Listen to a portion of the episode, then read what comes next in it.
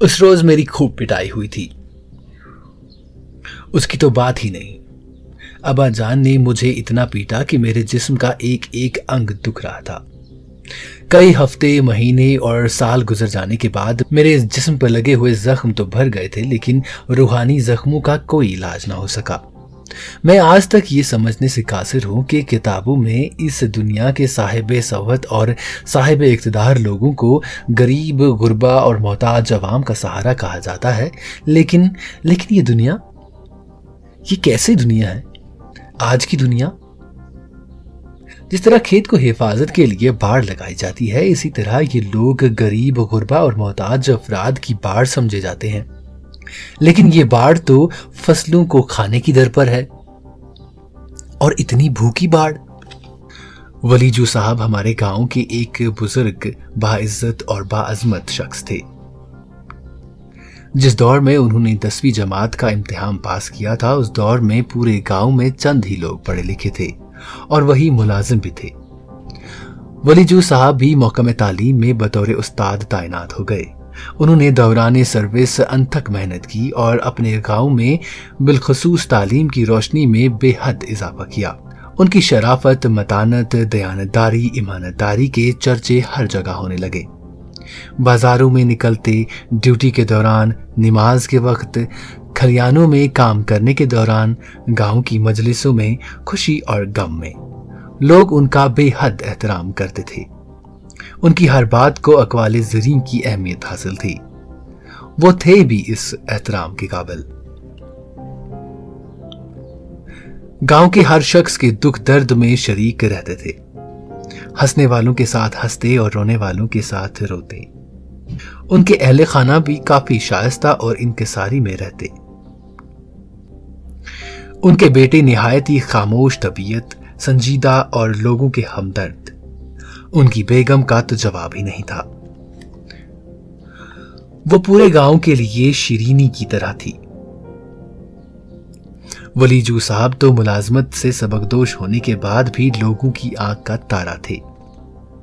حکومت وقت کی طرف سے اچانک پنچایتی الیکشنوں کا اعلان ہو گیا۔ اس بار پنچایتوں کو زیادہ اختیارات دے کر خود مختار بنانے کا وعدہ کیا گیا تھا۔ نئی نئی اسکیموں کے تحت کافی رکومات دستیاب رکھی گئی تھی۔ پوری ریاست میں پنچایتی الیکشنوں کی سرگرمیاں تیز ہو گئی۔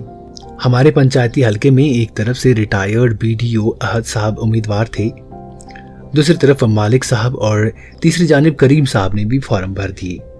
لیکن حلقے کے لوگ ان سب امیدواروں کو بخوبی جانتے تھے۔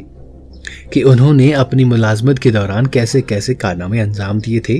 لہٰذا حلقے کے لوگوں نے مشورہ کیا کہ وہ ولی جو کو سرپنچ کے لیے تیار کریں گے۔ کافی منت سماعت کے بعد ولی جو لوگوں کی خدمات کے لیے تیار ہو گیا اور ہزاروں لوگوں کی موجودگی میں فارم بھر دیا۔ الیکشن ہوا، لوگوں نے بڑی تعداد میں جمہوریت کے حق میں ووٹ ڈالے۔ نتیجے ظاہر ہوئے تو ولی جو صاحب اکثریت کے ساتھ جیت گئے اور باقی تمام امیدواروں کی ضمانت ضبط ہو گئی۔ لوگ بھی بے حد خوش ہو گئے۔ ان کی عزت، ان کی عظمت اور ڈیولپمنٹ مضبوط اور دیانت دار ہاتھوں میں پہنچ گئی۔ یہی دیانتداری اور ایمانداری کی باڑھ ہمارے سماج کو، ہمارے حقوق کو محفوظ رکھے گی۔ لیکن افسوس ایسا نہ ہو سکا۔ اقتدار انسان کو اندھا بنا دیتا ہے۔ دیکھتے ہی دیکھتے وریجو صاحب کا رویہ بھی بدل گیا۔ پنچایتی فنڈز، نریگا فنڈز اور آئی اے وائی کی تقسیم چند گھروں بلکہ یوں کہہ لیجیے کہ ان کے رشتہ داروں تک ہی محدود رہ گئی۔ ایم ایل اے، تحصیلدار تھانے دار B D O executive engineer اور بڑے بڑے افسر سرپنچ صاحب کے دوست ہو گئے۔ تمام سرکاری اور غیر سرکاری میٹنگوں میں سرپنچ صاحب کو مدعو کیا جانے لگا۔ اب سرپنچ صاحب حلقے کی عام آدمیوں کے ساتھ سیدھے منہ بات بھی کرنا گوارا نہیں سمجھتے تھے۔ سرکاری فنڈز کے خرچہ کرنے کے بارے میں پوچھنے والے کو کوئی نہ کوئی جھوٹا معاملہ بنا کر تھانے دار بلا لیتا اور پھر اس خوف سے لوگوں کے ہوٹ سل گئے۔ سرپنچ صاحب کے بیٹے جنہیں لوگ فرشتہ صفت سمجھتے تھے، شیطان سے بھی بدتر ہو گئے۔ اب تو گاؤں میں شریف لوگوں کا سر اٹھا کر چلنا محال ہو چکا تھا۔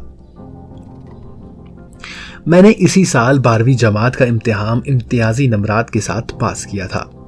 تو میری خالہ نے مجھے توفتن فلکاری والی کمبل اوڑا دی۔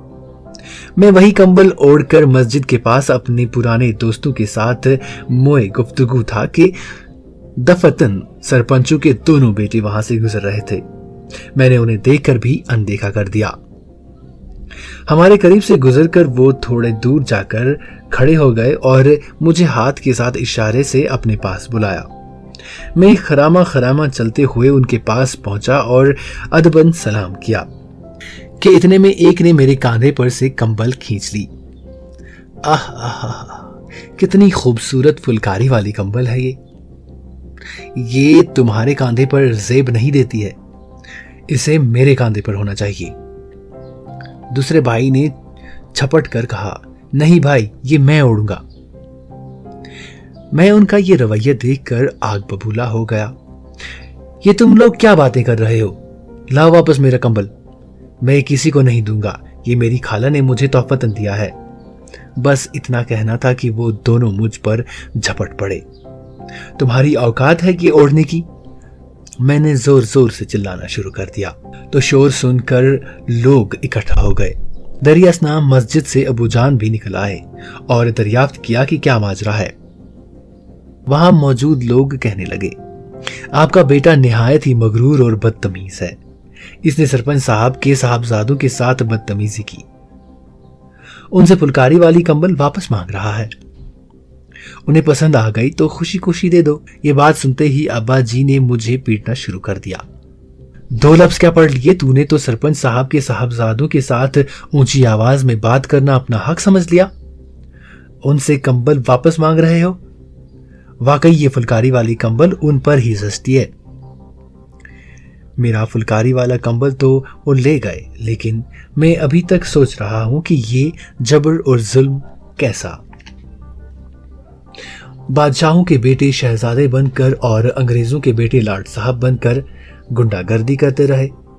نوابوں کے بیٹے نواب زادے اور مہاراجاؤں کے بیٹے راجکمار بن کر استحصال کرتے رہے۔ غریب عوام نے آزادی کی جنگ لڑ کر ان ظالموں سے نجات حاصل کی، اپنا لہو بہایا۔ اولادوں کی قربانیاں دی، پھر جمہوریت لائی۔ جمہوریت؟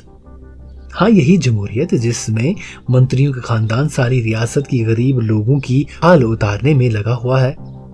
ایک ایم ایل اے کا خاندان اپنے علاقے میں لوگوں کی عزت و عظمت کی کلی اڑاتا پھرتا ہے۔ کیونکہ اس کے پاس جمہوری حقوق ہے اب نوبت یہ آ گئی ہے کہ سرپنچ کا عیال غریب لوگوں کے کاندھے پر پھلکاری والا کمبل بھی برداشت نہیں کرتا۔ تو ایسے لوگ بہو بیٹیوں کی اوٹھنی کا کیا دیکھیں گے؟ میرے چھینے ہوئے کمبل کا کیا ہوا یہ دوسری بات ہے۔ لیکن سوال یہ ہے کہ کب تک ہم جمہوریت کے نام پر تماشا دیکھتے رہیں گے؟